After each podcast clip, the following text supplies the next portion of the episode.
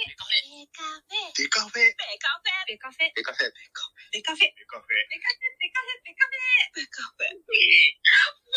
デカフェ。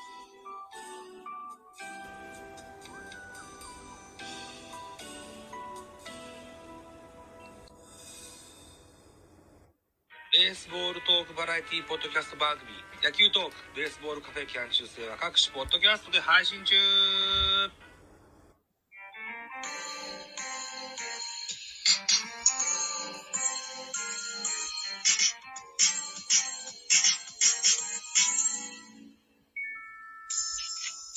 はい。ザボでございます。よろしくお願いします。本日はラジオトークのよろよろししくくおお願いします。頭です。お願いします。ということで、頭さんをゲストにお迎えいたしまして、ラジオトークのライブ機能を使いまして、公開収録でございます。はい。はい。えっ、と、D 弁という番組をやっておりまして、はい。はい。これは、水島真嗣先生のドカ弁という作品のですね、あはのートリビュート番組なんですけどい。うんも、うんうんえはいえー月2度配信してます。えっ、と、はい第1、第3日曜日配信しておりまして、今回は特別編、野球教の歌についてですね、頭さんと語らっていこうかなというふうに思っておりましての、ゲスト頭さんでございます。一つよろしくお願いします。よろしくお願いします。あたりああありがとうございます。 ちょっと緊張します。はい。ということで、番組序盤です。頭さん、あの、ご自分の番組の番宣、一発、パツ一かましていただいて。いあ、はい。うん。いどでうすせよ。うん最初に。はい。最初にいいですかあ、そう。じゃさあ、お願いします。えー、はじめまして。頭と言います。ラジオトークで旅先を探すラジオという番組をさせていただいてます。えー、と、番組のタイトル通り、旅先を探すをテーマにやっている番組です。最近はちょっと不定期なんですけれども、えーライブをやったり、えートークの方も、えーこちらも不定期なんですけれども、えー、と、旅先を見つけるをテーマにして紹介させていただいております。えーそして最近はですね、割とコラボライブが多くて、建築とかですね、えーあとはその世界の歴史とかに詳しい方を、えーゲストにお呼びして、えー番組をさせていただいたりしております。えーよかったら遊びに来てください。よろしくお願いします。よろしくお願いします。はい直近でライブ、ライブじゃなくてコラボレーションをされるご予定の YSM さんでしたっけあ、そうですね。はい。22日の火曜日ですね。えっと、先ほどお名前が見受けられた。あ、めでたい頂戴所じゃないですか。ありがとうございそうまですす。ね。ありがとうございます。 YSM さんとはどんなことされるんですかえー YSM さんとはですね、うんもう旅全く関係ないんですけど、うん誤字脱字選手権って、まあ、あの、ライブのタイトルは、誤字脱衣選手権となってるんですけども、うん誤字脱字で楽しもうっていう企画ライブを今度1時間やらせていただきます。 はい。あの、お題を出して、それに沿って、誤字脱字を踏まえて大喜利をやっていただくと。そんな番組となっております。素晴らしいですね。くだらないことをということ で。はい。大喜利目がなくて、ぜひご参加させていただけたらと思うんですああ、ぜひぜひお時間ありましたら、まあ、とにかくくだらないことを全力でやりたいなということ で。はい。やっていきます。はい。えっと、えっと、日時をもう一度教えていただけませんかはい。えっ、と、2月の22日火曜日、えー夜の8時ですね。はい20時からやります。ど、どれくらいの時間やるんですか一応1時間予定しております。時間。はい、わかりました。いいや、はい頭さんのライブ結構長いじゃないですか、大会。あ、そうですね。一応1時間の予定なんですけど、うえー、だいたいオーバーしてしまうんですけれども、一応1時間の予定でやっていき ます。なるほどなるほど。わかりました。はい。えっと、だから祝日の前日ですもんね。えっ、と、あ、23がそうでしたっけ23祝日水曜日じゃなかったかああ、そうでしたか。あ、そうでしたか。はい。な。はい。ということで、ぜひ、はい。ふるってご参加いただき、僕も王者を取れるように頑張りたい から。よろしくお願いします。よろしくお願いします。はい。で、今日この座組になった経緯ですよ。はい。頭さんが、あのライブで、あの、いろんな人とコラボしたいなっていう話をされてて、はい。で、僕立候補したんですよ。はい。ね、えっ、と、手、挙手するね、え絵文字を送ったんですよね。で、はい。えー僕となら、僕の枠で野球教の歌を喋りたいっていう話を頂戴したんですよ。あ、そうですね。はい。で、今日はそういったセッティングが叶ったわけですけれども、はい。野球教の歌もずいぶん古い作品なんですけども、頭さんはこれご存知だったんですね。そうですね。あの、実家、まあ子供の頃なんですけれども、父親が、うんあの、野球教の歌と、えっと、アブさんですかね、同じ水島真司先生の作品なんですけれど、それを家で、あの、揃えてまして、まあそれでよく子供の頃から読んでいました。まあ、そんな古い作品だということはあんまり認識なかったんですけど、まあ、家にあったから読んでたっていう感じでしたね。なるほどね。ああ、うんだから、野球教の歌がセリーグ、アブさんがパリーグと、セパ、はいは いねそうです。うんはいっていうことで、うんはい野球教の歌、古い古いとさっきから言ってます。1972年、少年マガジンで始まった作品になってます。うんうん。 1972年だから、46に今年になるんですけど、僕は。はい。まだ生まれてないですよ。ああ、私もまだ生まれてないですね。 うーん。それぐらい古い作品なん です。そうですね。うん。で、えっと、直近ご実家に戻られて読み直されたって話でしたよね。あいや、あの、実家には持ってないんですけど、はい、ちょっとまた読み直す機会を持ちまして、ちょっと読ませ、読み、読んできました。はい。そうですか。ちょっと思い出してき ましたよ。はい。えっ、と、野球教の歌といえば、頭さんとしてはどんなような印象があるんですかね。それやっぱり私、あの、女性ピッチャーのうん、水原祐希がやっぱり一番印象に残ってたんですね。それ、はいあの、結構野球教の歌の後半だったっていうのを最近知ったんですけどね、ザボさんに教えていただいて、はい。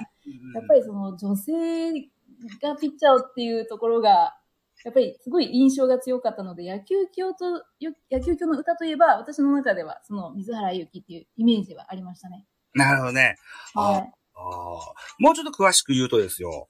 い。はい。野球教の歌ってそそもそも少年、えー週刊少年マガジンで、はい。月一の、あの、はいおー不定期の連載だったそうで、みたいですね。はい。で、1話1本、はい。一つはい。の主役でずっとやってって、はい。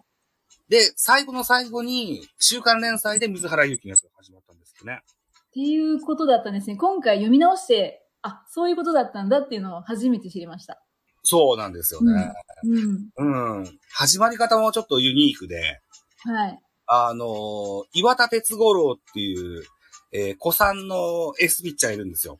はい。当時50数歳だったと記そう憶でしてする。ね。はい。50代ですね。だからはもう、監督さんともズブズブで、監督い。さ そんうにもそうそうそうですね。いるような、はい。そんな彼だったんですけど、はい。えっと、チームメイトを集めてですよ。お前らが主役の時のあの頃を思い出せっつって、今、い あのーお説教しましてですね。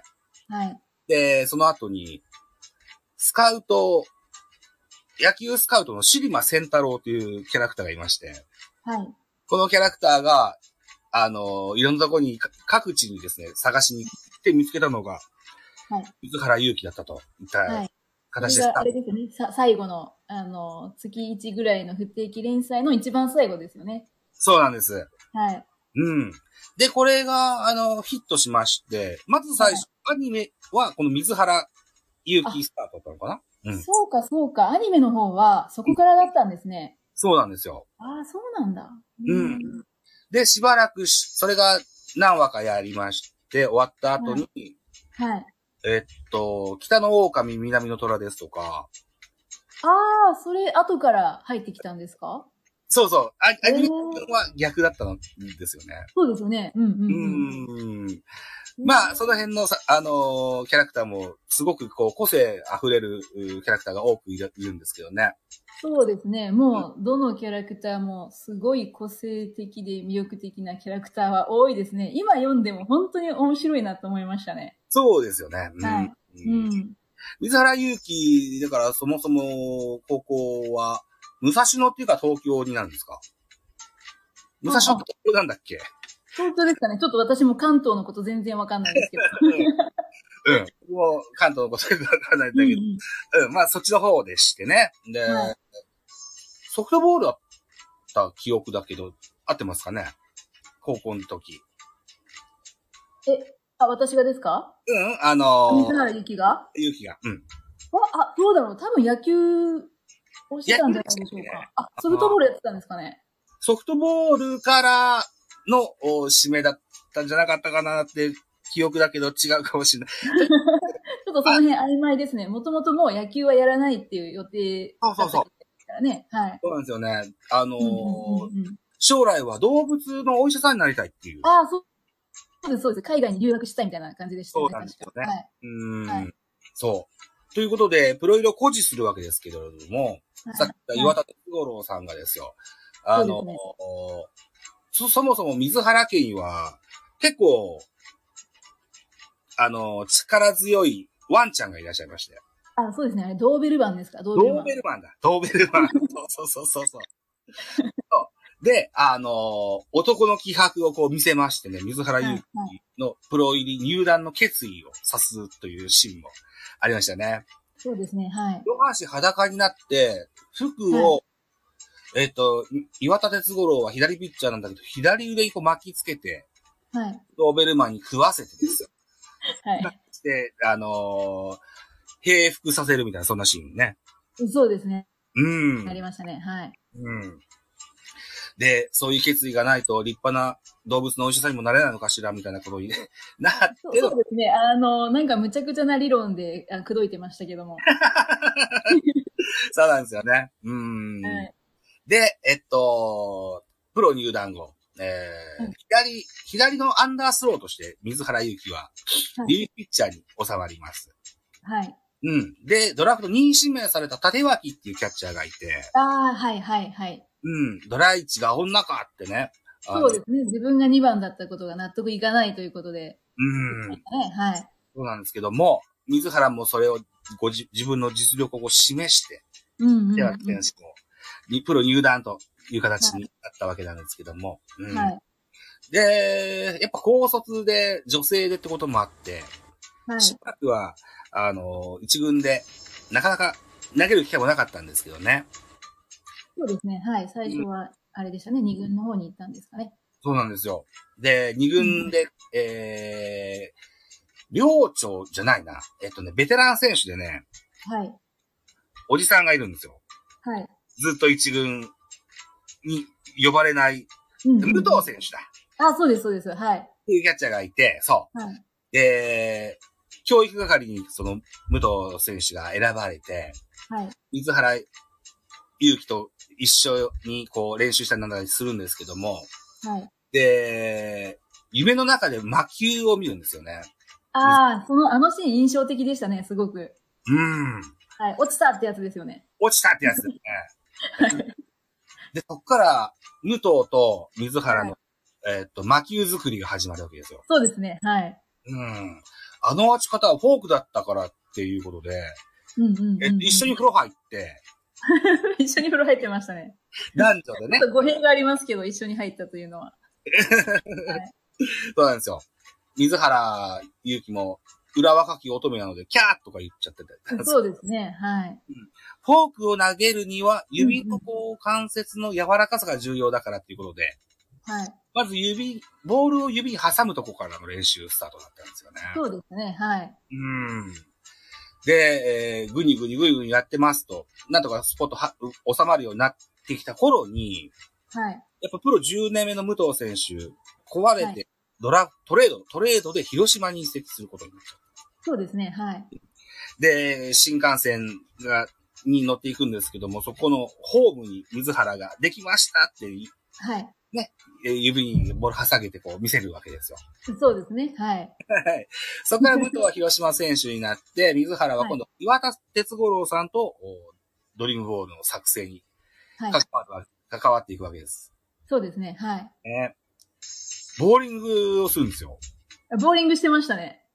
多分ね、時代的にはね、はい。中山律子さんとか、あの辺がすごく人気があったボーリングブームの時代だっただったんじゃないのかな。ああ、多分そうなんでしょうね。おそらく。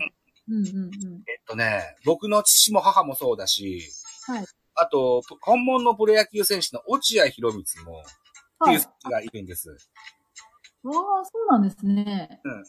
落合博光っていう選手は、三冠王を3回、三回獲得した名バッターなんですけども、そうですね。はプロい。に指名されるまでは、プロボーラーになりたいっていうふうに思ってたぐらい、そうなんですか。うへえ。ボーリングがとても上手い選手だった。それぐらい、ボーリングがブームだった時期だったんですよね。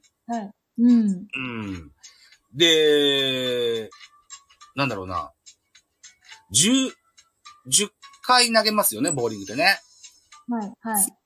えーストライクを取ってパーフェクトなんていう、あ、そうですね。パーフェクトゲームをやってのけたんですね。はい。達成みたいなね。うん。はい。そんなことをして、えー、水原祐希は、新聞社にも、プロボーラー転向かって噂をされる。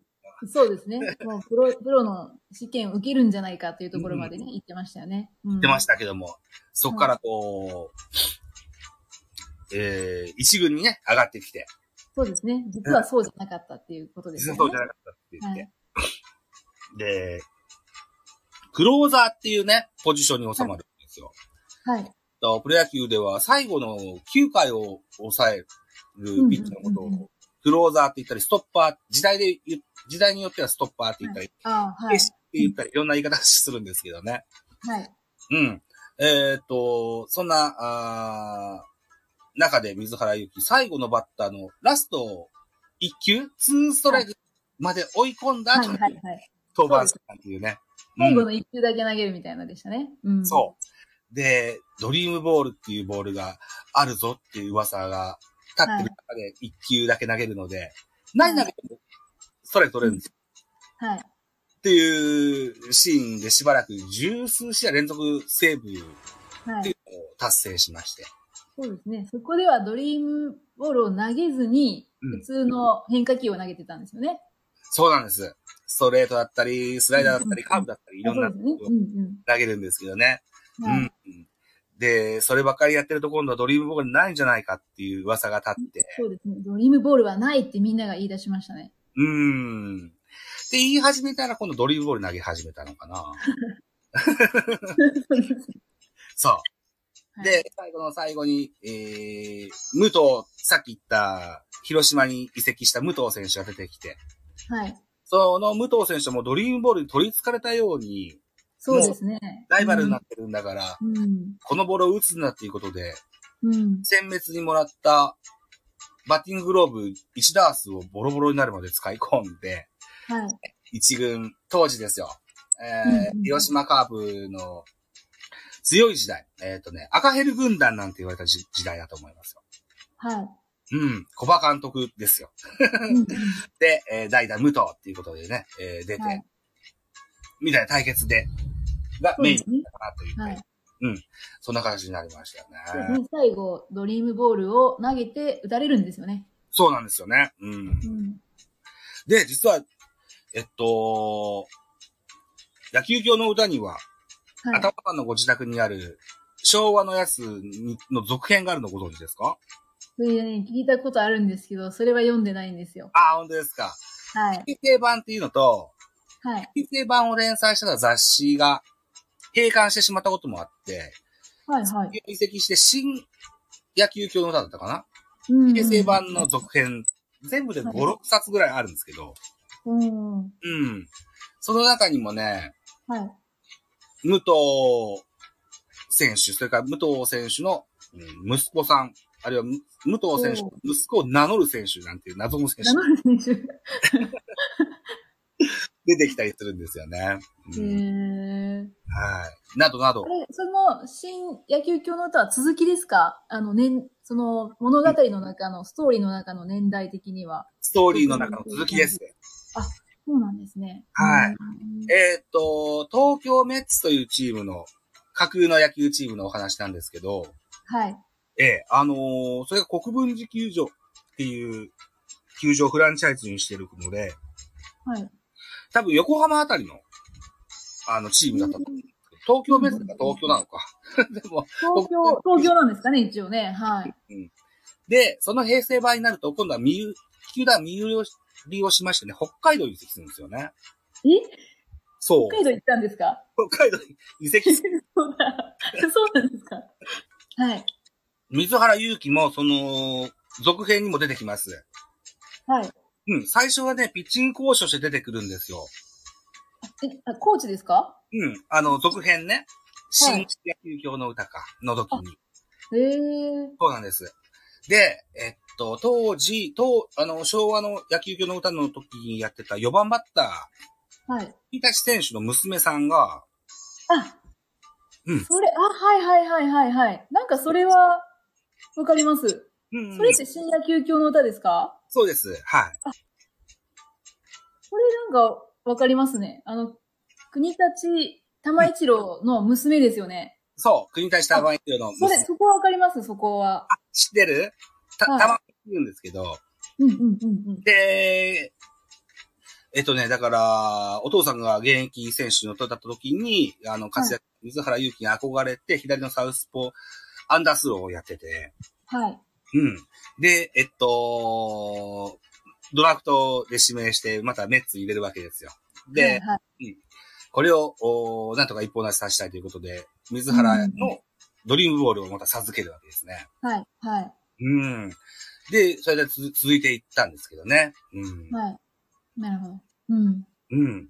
あのー、岩田哲五郎の孫なんていうのも出てくるんですよ。あ、それわかります。はい。あの、めっちゃ剛速球のピッチャーですよね。実はね、今流行りの大谷翔平のように二刀流なんですよ。おー、バッティングも。そえへう。ー看板センター岩田はいなのかな、で、ああ、そうなんですね。うん8回、9回ぐらいに抑えで出てくるんですよ。ああ、ええそういうそう選そう手なんですね。うんん高速球で抑えるんですけど、最初はね、、ライバルチームによ入団するんですよ。この岩田うんうんはいはい。あ孫。そうですよね。そ、そのイメージなんですけど、はい。そうそうそうそうそうそう。で、ライバルチーム、ガメッツってとこに入団しまし大て阪、かどっかのやつですよね。大阪ガメッツ、そう。大阪ガメ ッツ。で、ガメッツの監督は、当時、昔、あの、メッツのエースを張ってはた、あヒュヒューラはいーはいはいっていうのが、ヒュー監ラ督ーズあの、狼ですよね。北の狼。北の狼。 うん。はい。あ私好きです。あのキャラクターは。まあ結局、かっこいいですもんね。結局かっこいいですね。うん。結局、かっこいいですから。はい。そうでで、すね。あのあの人があれでしたか。ライバルチームの監督になったんでしたっけそうなんです。うんうんうんうん。えっ。と、選手兼監督か。ああ、なるほど。うん。うん選手としても出るわけですけどね。うんううん。ん。で、えーまずそこのチームに入るんですけど、はい。えっと、なんじゃかんじゃあってトレードで、あの、また、おじいちゃんと一緒のチームになるわけですよ。ええ結局、メッツに来たんですね。知らなかった。ええそうそうなんですね。で、うんメッツはメッツで、あの、はい北海道移籍、ほ移転後にやったドラフトで、はいいい。い選手がいっぱい取れたってこともあって、もともと4番で活躍してたラ・ショーモンっていう選手が出場機会がなくなっちゃって、うーん。でこのラ・ショーモンっていうのと、岩田の孫がトレードで、あの、交換に行ったんですけど、うーん。うん。で、その、ラ・ショーモン選手がガメッツの4番に入って、はい。メッツ戦でサヨナラホームラン打って、はい。ひあのーさっき言った日浦監督がですよ、うんうんうん。こんな4番が欲しかったんだってね、ラショーモン選手を抱きしめるわけですうーん。よ。なうんうん。るほど。 ちょっと今泣きそうになってるんですけどね、ちょっと待ってね。そうなんですか。思い出して感動してるということですか。 ちょっとちょっと。そうなんですよ。うん。よし、よし。じゃ、よし、持ち直したよ。大丈夫よ。 はい。みたいなね、えうー、ん続編もあったりするんですけど、うーん。きょ気になりますね。また読んでみたいですね。機会があったら。うん、うんぜひぜひと思うんですけど、うん。うんえーっと、水原祐希以外で、頭さんがなんか気になるような、あの、お話とか、えーっと、は選い手とかってなんかありましたかね、やっぱりですね、まあ、日浦選手も好きなんですけど、え結局、国立玉一郎なんですよ。ああ。もう、やっぱりかっこいいじゃないですか。うん。もうやっぱ子供の頃に見たらやっぱりかっこいいので憧れちゃいますよね。なるほどね。あーあのあー。歌舞伎役者なんですよね。そうなんです。えーっと、歌舞伎役者なんだけれども、はえーっい。と、プロ野球選手でもある。うんで、はいさっき言った国田下ばみのお父さんでもありますね。そうですね。はい。で絶対的に4番でエース、え、4番で、4番サードだ。4番4番サーサドー。ド、サードでしたかね。はい、サードでした。うんうんはい。打ってほしいとこに、時に打てるような、そんな立派な4番バッターでした。。そううんですね。うで、すごいもう、あの、高校生時代からすごい選手だったんですけど、うんまあ、もともとその歌舞伎の世界では女型をやってたんだけど、そこから、なんていうんですか、お男のなんか弁慶とか、ああいうのになっていくっていうストーリーっていうところも結構すごく印象に残ってますね。うん。だから、うん女型ができるってことは、えっと、筋肉はあんまつけられないし、はい、そうですとね。かうんも柔らかじゃないといけないんだけれども、うんうんうんプロ野球選手になったことによって筋肉がついてきて、動きが硬くなってきたっていうことで、あの、国立うん玉一郎のお父さんは非常に残念があるんですけれども、そうです、そうです。はい。その代わり、あの、勇ましい役に迫力が出てきたんですよね。うん、そうですね。うんはい。っていうような、だから、弁慶っておっしゃいましたけども、あの辺の役柄が非常にハマってきたと。で、はいプロ野球引退後も歌舞伎役者を続けてて、あ、そうですよね。うんうんうん。みたいなね、ことで、国立玉美がプロ入りするときにも、非常にこう、憤慨して怒ったっていうよ うな、あそう、そうですね。お父さん怒ってましたよね。そうそう。そう。で、あのー非常にこう、綺麗な顔立ちのはい4番バッターだったので、ライバルチームにもファンが多くて、そうそうそう、そうです、そうです。タイガースのピッチャーで、オリジナルのキャラクターなんだけど、その国立に恋をしちゃうみたいな、 そんな、ああ、りましたね。あれもすごい印象的です。ちょっと気持ち悪かったですけど。はい。うんそんなお話もありました。あのシーン、そうですね。すごい美形で、しかも今4番で活躍するので、うんその、なんですかね。いろんな、こう、ストーリーに、やっぱり登場するんですよね。あの、小さな女の子が憧れてみたりだとか。あ、そうそう。うんうん。あと、その学生時代のストーリーなんかもあったりとかあ、結構、すごいいろんな印象、印象的な、なんかお話がたくさんあるのが好きですね。なんかすごいスランプに陥っうん陥った時に、やっぱり才能のある選手なんですけど、うん最後はすごいもうなんかずっと努力をして、やっぱりそれを打ち破るっていうところとかもうん、結構好きでしたね。うーん。でその高校時代の時に、はえっい。と、同じチームの、うんうんうんえっ。と、白虎軍団って言われる補欠、はいはいはいはいはいはい。えっとね、はいで、その、お有望、その中でもいた有望選手が、国立選手と同じポジションで、そうなんですよね。うんうんうん。結局、高校時代は、えー、ゲームで出れなかったのかなうんうん、そうです。すごい実力があったんですけど、うん出なかったですね。で、それが後々大人になったら、敏腕スポーツライターになるわはい。け。う結 ん。局ずっ山井、と登場されましたもんね、物語の中に。うん。はい。山井さんっていうせん、あの人なんですけど、はい。そう。で、アニメだと、はい。あのーガンダムのアムロレイの声の人ですよ。ああ、そうなんですね。そうそうそうそええう。うん。だと記憶してんだけど、確かそうだったとあ思う。あ、そうなんだ。アニメは見てないんですよね、私。あの、やってたのは知ってるんですけど。う。うんんうんうん。はいアニメはちょっと見なかったんですよね。そうなんですよね。だからその山井さんっていうのも、さっき言ったような、ドラフトの裏側ですとか、あはいる。、水原の時にですよ。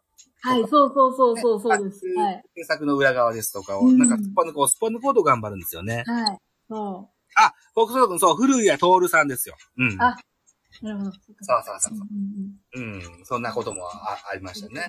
そう結構その脇役の人たちの動きっていうのが、うん、それもそのストーリーがすごいねあの展開していくところが面白いところでもありますよね野球選手以外も。そうなんですよね。う。うんんで、頭さんとかで共演することが決まった時に、はい、スターティングラインナップってどうだったっけなって、頭で思い出して、おーはい、思い出しましたけども、聞いてくれませんかあ教えてください。あの、プロ野球の話なんで、全部が全部ずっとそのメンバーではないんですけども、はい、うん一番僕が思い出した記憶で言うとですよ、はい、 1番東米、2番、あ、1番センター東米、2番レフトうんコーマー、うん、 3番ショート、仙道、4番サード、国立、うん5番ファースト、金太郎、6番セカンド、島、7番キャッチャー、虎谷、8番ライト、ジンクス、でうんうん9番がピッチャー。セリーグのやつは DH ないというようなスターティングラインナップ。うんうんうんうんで、東部、岡って1番、2番に言ったんですけど、はいはい。これはご存知ですかわかります。あの、ずっと二人の、二人、二人で、なんか、いが、いがみ合ってるっていうか、そうですね。う感じん。の人でしたよね。二、人の。そのうんあのー細身で背の高いえー選手と、それからうん、身長が低くて結構、がっちり体型の選手。はいそれでデコボココンビですよね。はいはいはい。多分時代背景から言ったら、ブルース・ブラザーズとか流行ってた時期だかもしれないですよね。ああ、ちょっと、 ちょっとわからなかった。あのうんー、アメリカでそういううんうんうんコメディ映画が流行った時期があって、なるほど。うん、多分そんなんじゃないかなと思うんです。あ、えっと、うんそっか。要は完全不愛制で、うんうんううんん。ヒット一本なんやみたいな、そんそうでなす、そうです、そうです、そうです。はい。契約じゃないと活躍できないみたいな。そうです、そうです。二ね人ともそんな感じで、でもライバル同士だから、すごい、それがいいんですよね。そうなんですよ。うん。切磋琢磨でもないんだよなそうそうそうそうそう。切磋琢磨ではないんですよね。うん。いつもこう、あの、口喧嘩ばっかしてる彼らそうでです、そうです。はい。うん、で、えっと、三番賞仙道って言いました。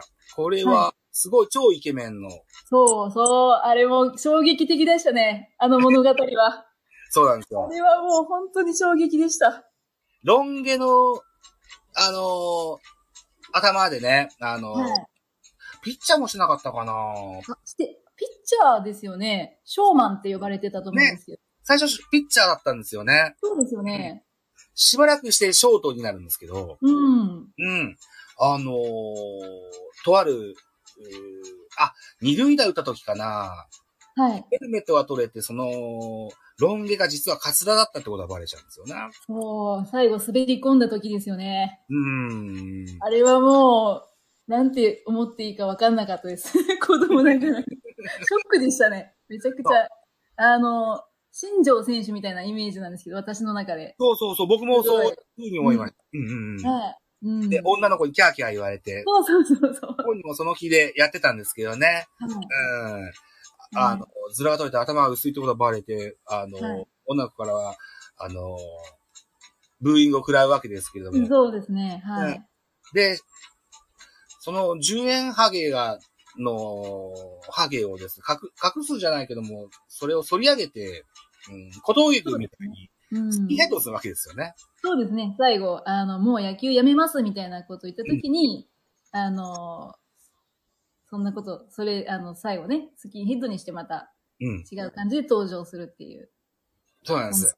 印象的ですね、あれも。うんそれが、あの、仙道選手が、あーうん3番ショートに、えーはい後に収まるわけですようん。うんうんね。うんうん。うんで、はい。先ほども言いました、4番サードには国立が入っはい。て、で、5番にファーストに金太郎っていうのが、あ、金太郎わかります。はい。うん。えっと、北王子っていうはい。オリジナルキャラクターで、そはの、その時代で一番いいピッチャーって言わうれんうたん。ピッチャーはでい、それも打てないぞっていうようなピッチャーだったんですけども、はい。それだったら打てたけどなっていう、いう、うーいわゆるこう、ホームレスの、そうですね、ホームレスの。うんも、ともとは。ですよね。うん。がいて、あの、実は子供の頃には対い。戦しててよく打てたっていう話があって、そう大で人になったらすまた違う探してたんですよね、確か。はい。うん。うんうん。でも、実際やってみたらしっかり打っちゃうぞっていうような、うん、そうですね。うんはいそんな金太郎選手が、うん、5番ファーストに入ってます。はい。うん。6番セカンドに島って入れたんだけど、はい僕は島選手の思い出があんましないんですいけや、すいません、選手は、あんまりわかんない、私 も。ごめんなさどい。、印象薄いキャラクターっていますもんね。あの、い一個やってたんですよ。はい。うん。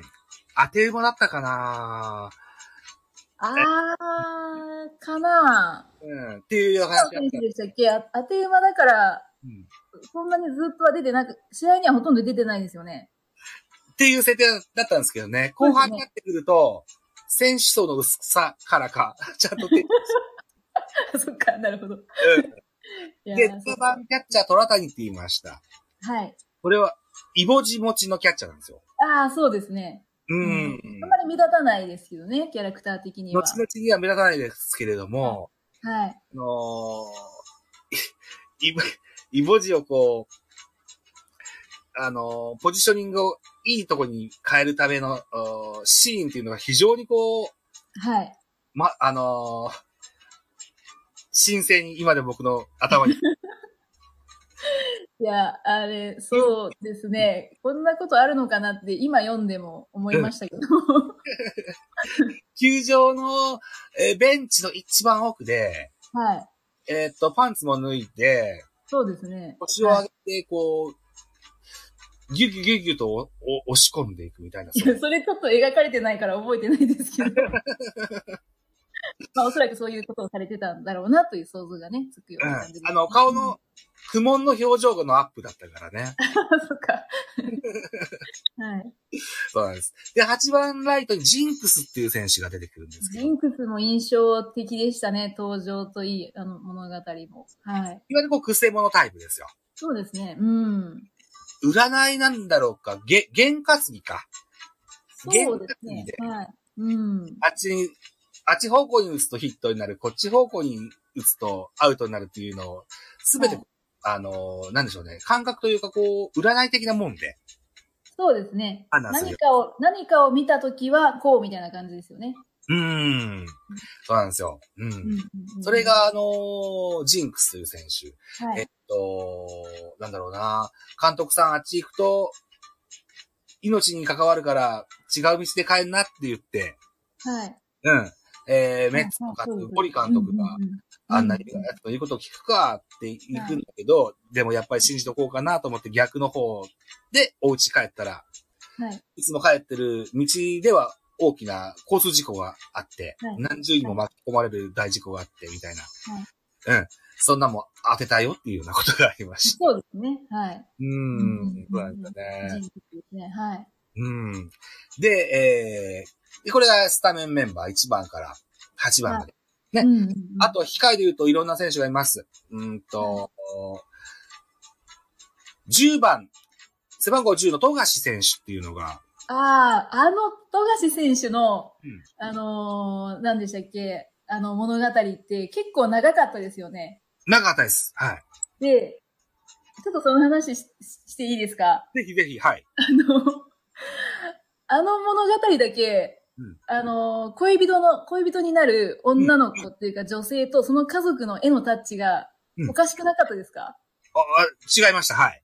いや、なんか目がキラキラっていうか、うん。ちょっとすごい、あの物語の出てくるあの家族だけすごい違ったので、なんでかなっていうのをその時すごい思ってて、今も思ってるんですけど、なんか、謎解けじゃないですか。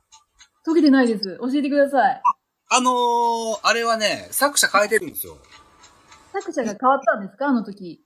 そあの、共作で。そうなんですかうん。男と、それから他の背景等々は水島先生が書いて、はい。あのー、女の子たちは、はうんい。里中真知子さんっていう漫画家さんが書かれたんですよ。ああ、それでなんだ。そうなんあだよかっさたあ。 うん。えっすごい気になってはいたんですけど、特に調べもしなかったんで、あなんでかなってずっと思ってたんですけど。里中真知子さんは、えっと、少女漫画家です。うんうんうんうん。だから全然絵のタッチも違うと思うんですよね。全然違いましたね。なんで、なんでこの物語だけこうなってるのかなっていうのを、ずっと疑問だったんですけど、あ、共作だったんですね。共作だった何かの、何かのきっかきっかけというか都合で。はい。何かのきっかけというか、そういう企画ですね。あ、企画だったんですね。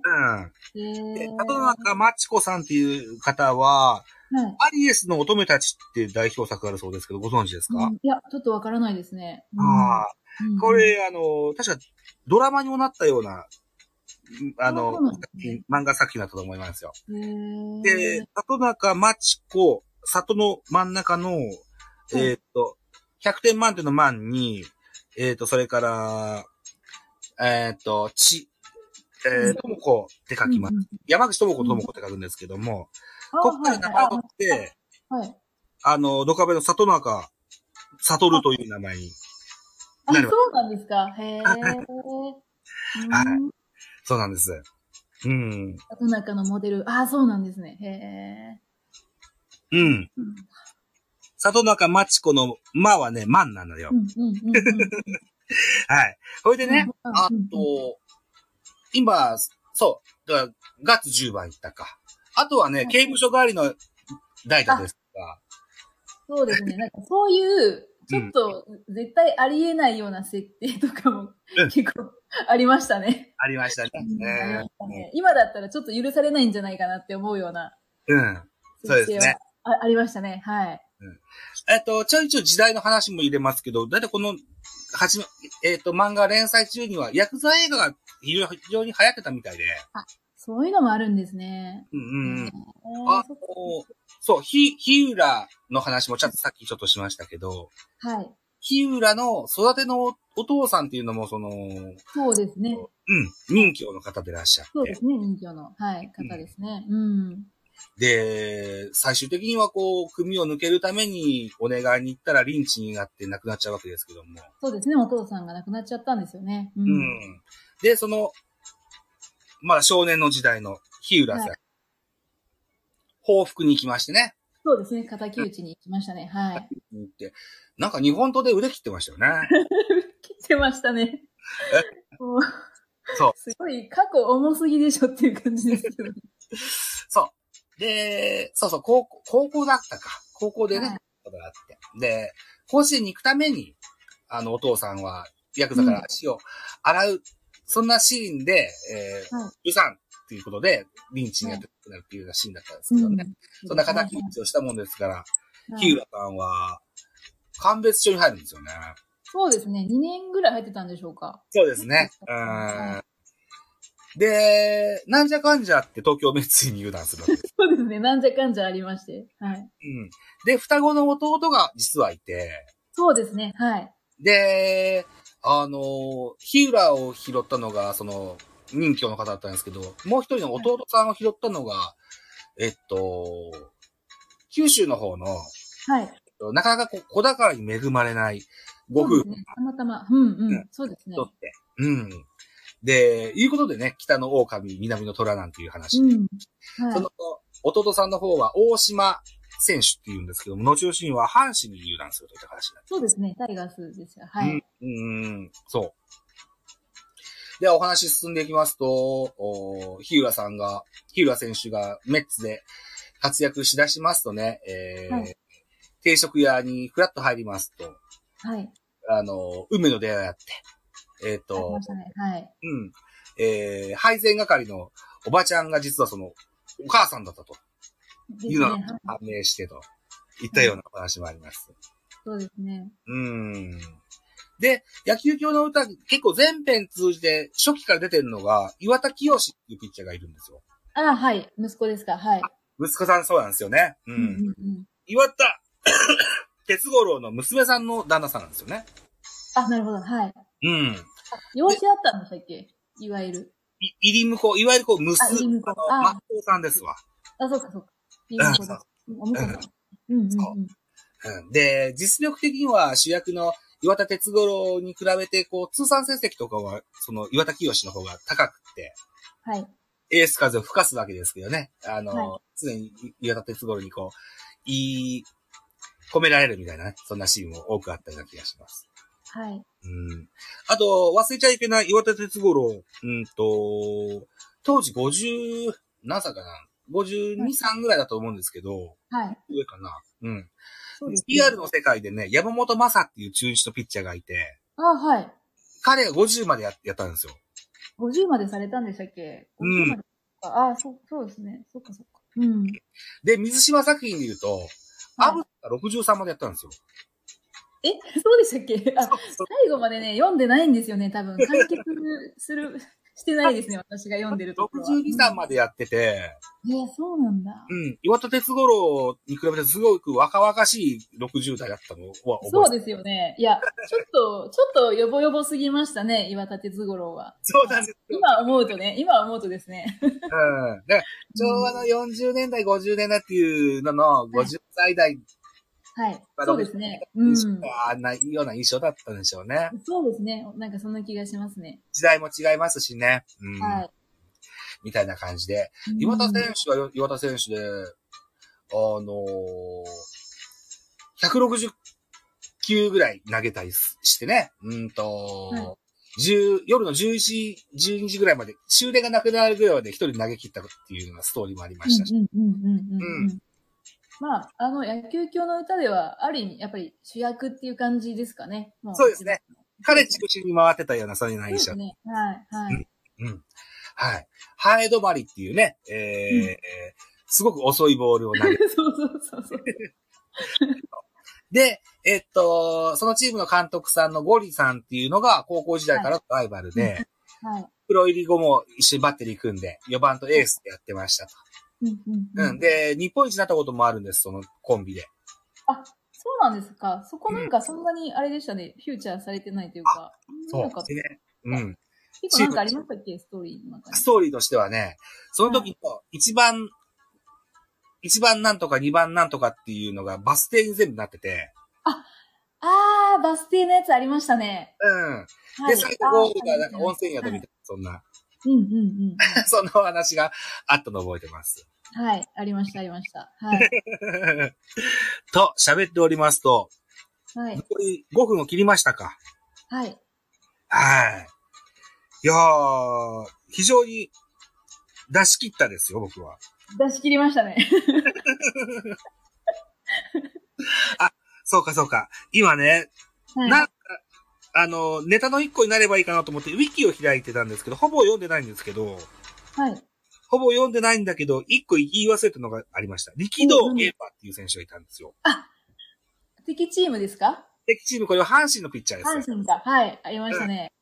で、これ、メッツキラーって言われるピッチャーで、対はい東京メッツ戦にはすごくメラメラと来てて、はい。特にこう、岩田哲五郎に対してのライバル意識が非常に強い、そうですね。はい。そんな選手だったですよ。はい。この人結構打つんですよね、この人もね。そうですね。はい。うーん。そう。この人だけを忘れてはいけないと思って。確かにめちゃくちゃ印象深いメメンバーですね。あの、そうなんですよ。そうですね。うん。はい。うん。わかります。すごく印象的ですね。あのーあれも最後に、その岩田哲五郎さんが、全く同じ真似をして、なんか、えー抑えるんですよね。そうそうそうそうそううんうんうんそうなんですよね。うん。ああ、よくご存知でいらっしゃる。素晴らしいですね。いや、なんかもう今回またいろいろ思い出しま して、うん。おかげさま で。懐かしいなと思いながら。はい。ということで、水島、はえーさっき、えーっと、先頃ね、えー亡くなった水島先生、そうですねいいです。はい。はい。おーなんだろうな、本屋さんではもう売ってないのかな売ってないですね。うん。読もうと思ったらまあ漫画喫茶とか、あるいはこそうです、う、そうです。はい。あんなんでえ見れるのかもしれませんけど。そうであれば、あればっていう感じですかね。はい。あ、水島先生のい、あのーご意向で、あのーなんだろうな、Kindle 的な、あ、電子書籍はないみたいですね。私も探したんですけど。そうな、かっなたいんで、うん。うんうんなので、そうだったんですうんなるほど。はいやい。えっ、と、東京、えー野球教の歌はセリーグを中心に、えー話が展開された作品になってます。はい時代的には、王貞治とか江夏豊が活躍したうんうん1970年代のセリーグです。うん。ええ、あのーいつかも、先週か、先週近鉄バファローズを特集したんですけど、はい、はい。あのーその時代のちょっと前ぐらいの話なので、うんごなる興ほど味ある方はぜひ読まれると楽しいかもしれません。わかりました。ありがとうございます。はい。あとね、同じぐらいの時期に、はこいの。パリーグで、パリーグを舞台にしたお話で、白球の歌っていうのもあるんですよ。あ、それは初耳です。あ、そうなんですね。えー、そう白いですうん。うんうん。これもおそらく書店では入手できることはないと思うそうですね。あの、漫画喫茶にもあるかどうか、いやあー、な、なさそうですね。 聞いたことないぐらいです。さほどメジャー。な作品ではなかったけど、僕は古本屋で見つけてしばらく持ってた時期がありました。ああ、そうですか。うう。ん。出してみたいですね。ぜひ。はい。といったところで、えーはい約1時間、語り尽くしましたですね。得しましたね。ありがとうございます。こちらこそありがとうございました。なかなかこうやって水島作品を他の誰かと語らい合うような機会が恵まれてないもんですから、あ、はい。よかったです。すごく嬉しかったです。。はい。ありがとうございました。こちらこそありがとうございます。はといこ。ろどころで咳き込んでしまってすいませんでした。あ、いえいえ、とんでもないです。とんでもな いです。あ、本当ですかあ、ワンタンちゃんありがとうございました。あ、このコラボが叶ったのも、ワンタンちゃんと僕がコラボをして、それに気がついた頭さんが僕に気がついてくれたんですよね。はい。そうですね。ね。あーコラボやってみるもんだと、はい。いうふうに思ってございます。はい。といったところで、現在は2月の19日、トークの日でね、いはいいろんなところでいろんなトークライブやってますので、また、お聞きの方、いろんなところに聞きに行ったらいいと思います。はい。はい。また今後も、おラジオトークでお楽しお楽しみください。はい。はい。あ、あともう一個、22時から、エイプリル松田の枠で、えー、またコラボレーションしますので、もしよければ遊びに来てください。はい。はい。ということで、残り10秒近くなってきました。あたまさん、本日はどうもありがとうございました。ありがとうございました。また、あのー、あたまさんのライブにも遊びに行きますし。はい。はい。あのー一緒にまた絡んでやってください。はい。ありがとうございました。はい、ありがとうございました。